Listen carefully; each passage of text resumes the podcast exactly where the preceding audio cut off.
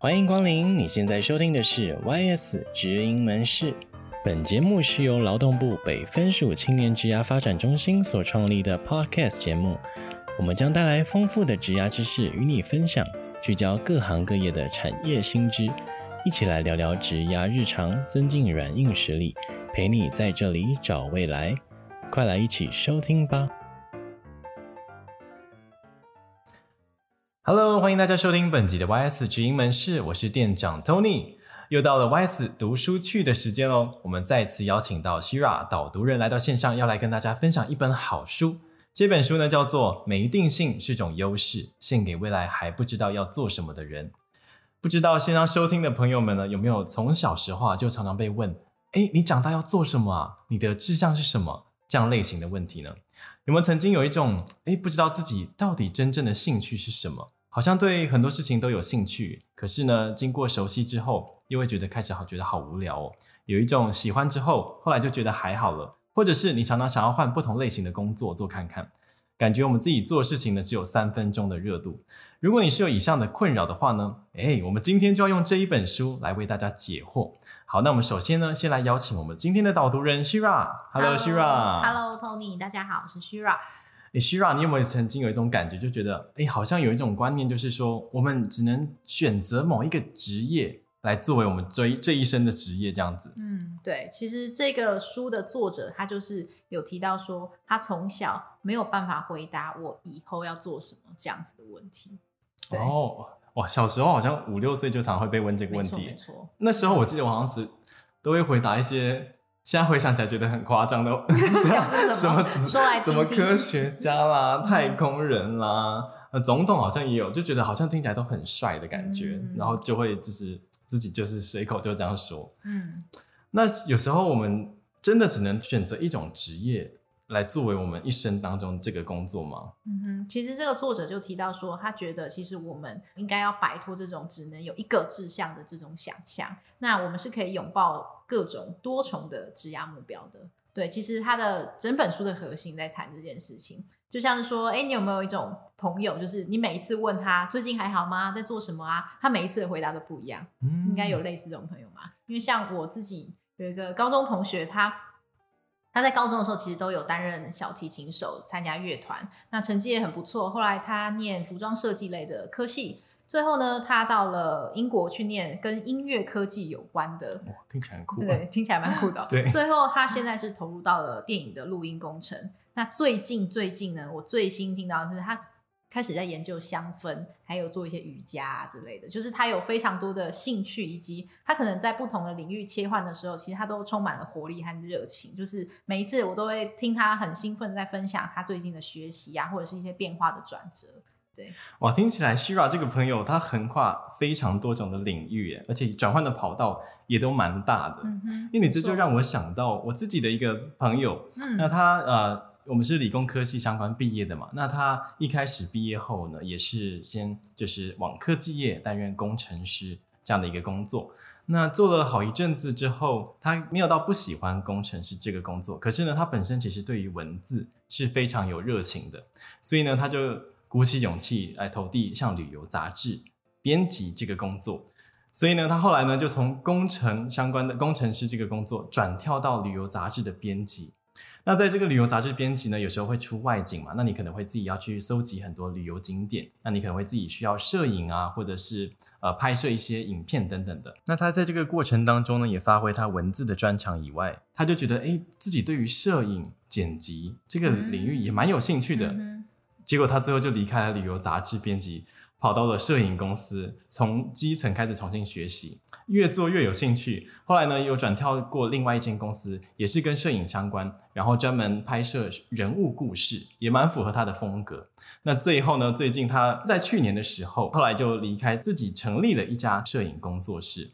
那他在这个当中分享呢，也有提到说。其实呢，他虽然过去在科技业哦担任专案管理相关的，或者是在旅游杂志编辑有发挥他文字能力。其实这些能力呢，无形当中他现在在管理他的，比如说这些工作室会有很多的案子，所以专案管理的能力就应用上了。那再来是他可能会有时候会需要写一些脚本啊，或者是文案的时候，文字的能力其实也整合在一起了。是。对，其实这个作者他这本书也提到说，像 Tony 讲到这个朋友多种的技能的发展，其实更是现代很巨大的一个优势，而且可能还串起更多的可能性。没错，所以其实过去可能推倡哦，说我们应该要成为一个专才，但其实，在现在这个现今这个时代，通才也是很必要的哦。嗯，对，其实作者也提到说，通才跟专才的合作，有时候会发挥更大、更大、更更大的效用。嗯，是的，了解。那像呃希拉这个作者艾米莉霍布尼克，呃，不知道他本身是一个什么样的人呢？嗯、对，那他在 TED 上有一个非常非常有名的演讲，大家也可以去搜寻，叫做“为何某些人没有一个真正的天职”。因为他其实颠覆了我们可能在过往，呃，我们会觉得好像读某个科系，我们就只能做某件事情。或者说，大人可能会觉得说：“哎，你怎么换了这么多不同的工作？好像很没定性。嗯”对，其实他也是一个很很为这件事情所苦的人，因为他横跨了很多不同的领域，包括比如说他念音乐，然后也接触了网页的设计。然后又念了跟电影制作有关的，最后他又去念了法学院，可能还大家会想象哦，他也许最后会成为一个律师，但他又没有。对，对，他现在其实是在经营就是这样子的多重潜能者的一个社群，这成为了他现在最热爱以及他正在做的事情。有一个很重要，嗯、就是为呃像这样子，我们可能有不同的兴趣，以及我们也可能在这中间有非常多困惑的人。嗯，有一些辅助这样子。哦，哇，这个作者横跨的领域真的非常的广哎。那刚才呃，不管是这个作者或者是 Shira，你刚刚都有提到一个多重潜能者，也是这本书所提倡的一个概念。嗯、那我要怎么知道说，或者是收听的朋友们要怎么知道？自己是不是？我对我自我们自己是不是多重潜能者呢？嗯，其实，在网站上它有二十个问答的测验。那也许我们先从这三个简单的问题，就是可以来观察自己一下，就是你会不会很难说出一个你具体的兴趣？哦，你可以吗？如果是我的话，具体的兴趣哦，应应该不止一个诶、嗯、我喜欢唱歌，我喜欢旅游，喜欢电影。嗯哼。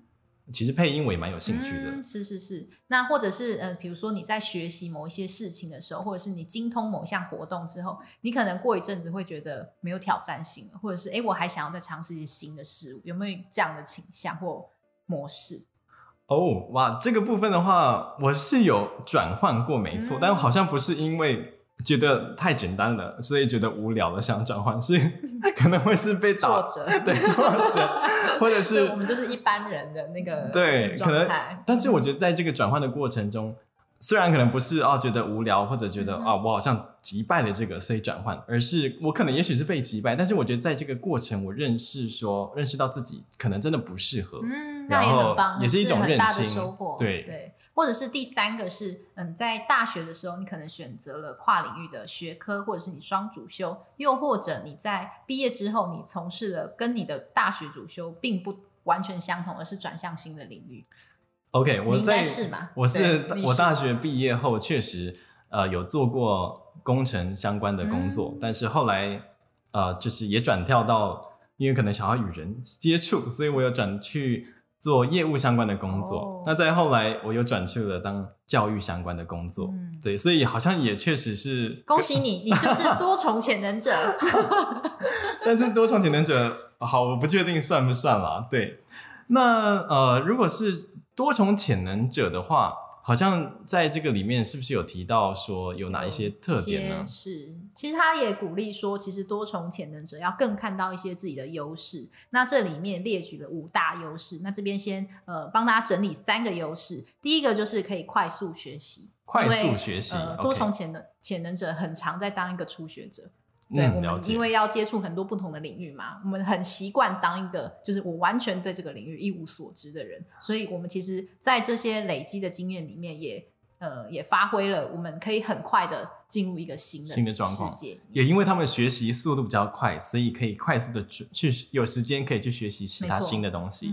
了解，那第二个呢？第二个接下来就是包括像是串联还有整合的能力，因为他可能跨足了很多不同的领域，他跟这些领域的人、专业的人可能都有或多或少的接触，而且他对于这些人也都是很有热情的，所以他在整合方面有非常非常大的一个优势。其实这也是在职涯历程上一个很重要的一个软实力。了解，哦，串联整合能力其实就有点像是我刚才提到的那个朋友，他可能。可能经历了啊专案理工理工工程师的专案管理能力，或者是文字编辑的能力，应用在他现在摄影的工作室上面。对，所以其实他最后也提到一个大局思考，一个视野跟别人会有一些不同。了解，因为我们可能过去呃，可能蛮多专精在某一个领域的人，他也许真的非常做到非常的啊、呃、精通，嗯、可是他毕竟到别人对，因为他可能就在这个领域发展，嗯、他们可能没有接触过其他领域，但是多层啊、呃，这个多重潜能者呢，他就是。因为他跑过了非常多的领域，所以他可以用更客观、更大局思维的方式来看待啊、呃、这些领域的一些专知啊、呃、专业知识，而且把它串联整合起来。了解，就像你的朋友一样。是哇，那其实刚才有提到那个测验二十题，也鼓励大家，如果收听的朋友们有兴趣的话呢，也可以直接上网搜寻一下，看看你自己哎是不是多重潜能者，以及你符合有几种特点呢？嗯哼。那我想问 Shira 说。多重潜能者跟我们一样，大家可能我们人都是二十四个小时，可是呢，他会这么多种技能，会不会就会让人觉得，诶，他们会不会对于某些事事情比较没有那么专精呢？嗯，其实他在书中也推荐了，也是呃这本书很核心的，就是呃有四种的职涯模式可以供大家参考。像第一个叫做集体拥抱模式。就是它也许融合了各种的兴趣，还有你的领域，它是可以接触到不同领域的这样的一份工作，也许就适合你。如果你喜欢跟不同领域的人接触的话，然后你又希望在工作上面可以有同步发展这些东西，所以就有点像新媒体相关的工作，好像就会有类似这样的。哦、像你做 podcast 这个就完全是，完全是。你说、okay、对，因为你可能需要企划啊，然后你也需要访谈啊，然后你最后还要做剪辑，你需要用上很多不同的技能，技能对，了解。OK，那再来是第二种的工作形态，斜杠模式，这也是很常听到的，又或者有些人会叫做组合式的生活。对，其实它比较像是你可能有不同的兼职或者是事业，在在比如说一周里面，也许你固定礼拜一、礼拜三到某个地方兼职，二十四也许当家教，我随便讲，对，就类似这样，你你也在这个兴趣里面也累积你自己的专业能力。那这个是斜杠模式，也是你如果更重视你的工作弹性还有自由度大于你的工作稳定的话，也许你可以参考这个模式。所以，如果我今天具备非常多种兴趣，但是同时又让这些兴趣呢变成了兼职，可以带来收入，也许就算是斜杠模式喽。没错。了解，那第三种呢？第三种叫做爱因斯坦模式。如果你更重视你的工作稳定度大于你的工作的弹性还有自由度的话，你可以参考这个模式。为什么叫做爱因斯坦模式？因为爱因斯坦本人就是这样，他其实在专利局工作，他是一个公务员，哦、然后他趁下班的时间去发展他的科学，就是有一份就是足够好可以支撑他生活还有维持生活稳定度的工作，这样的模式其实也可以提供参考。哦，了解，因为爱因斯坦是、嗯、OK，我以为他是就是科学家。好，其实爱因斯坦模式好像也蛮符合现在蛮多啊大大部分的人也是这样的类型。像我可能身旁也蛮多朋友都是他们有一个稳定正职的工作，趁下班去发展。对，没错。那像有的可能比较喜欢登山啦，他可能在假日的时候就会诶兼职当这个登山的向导等等的，嗯、或者是有人喜欢潜水，他可能有自己去考一些教练的执照等等的。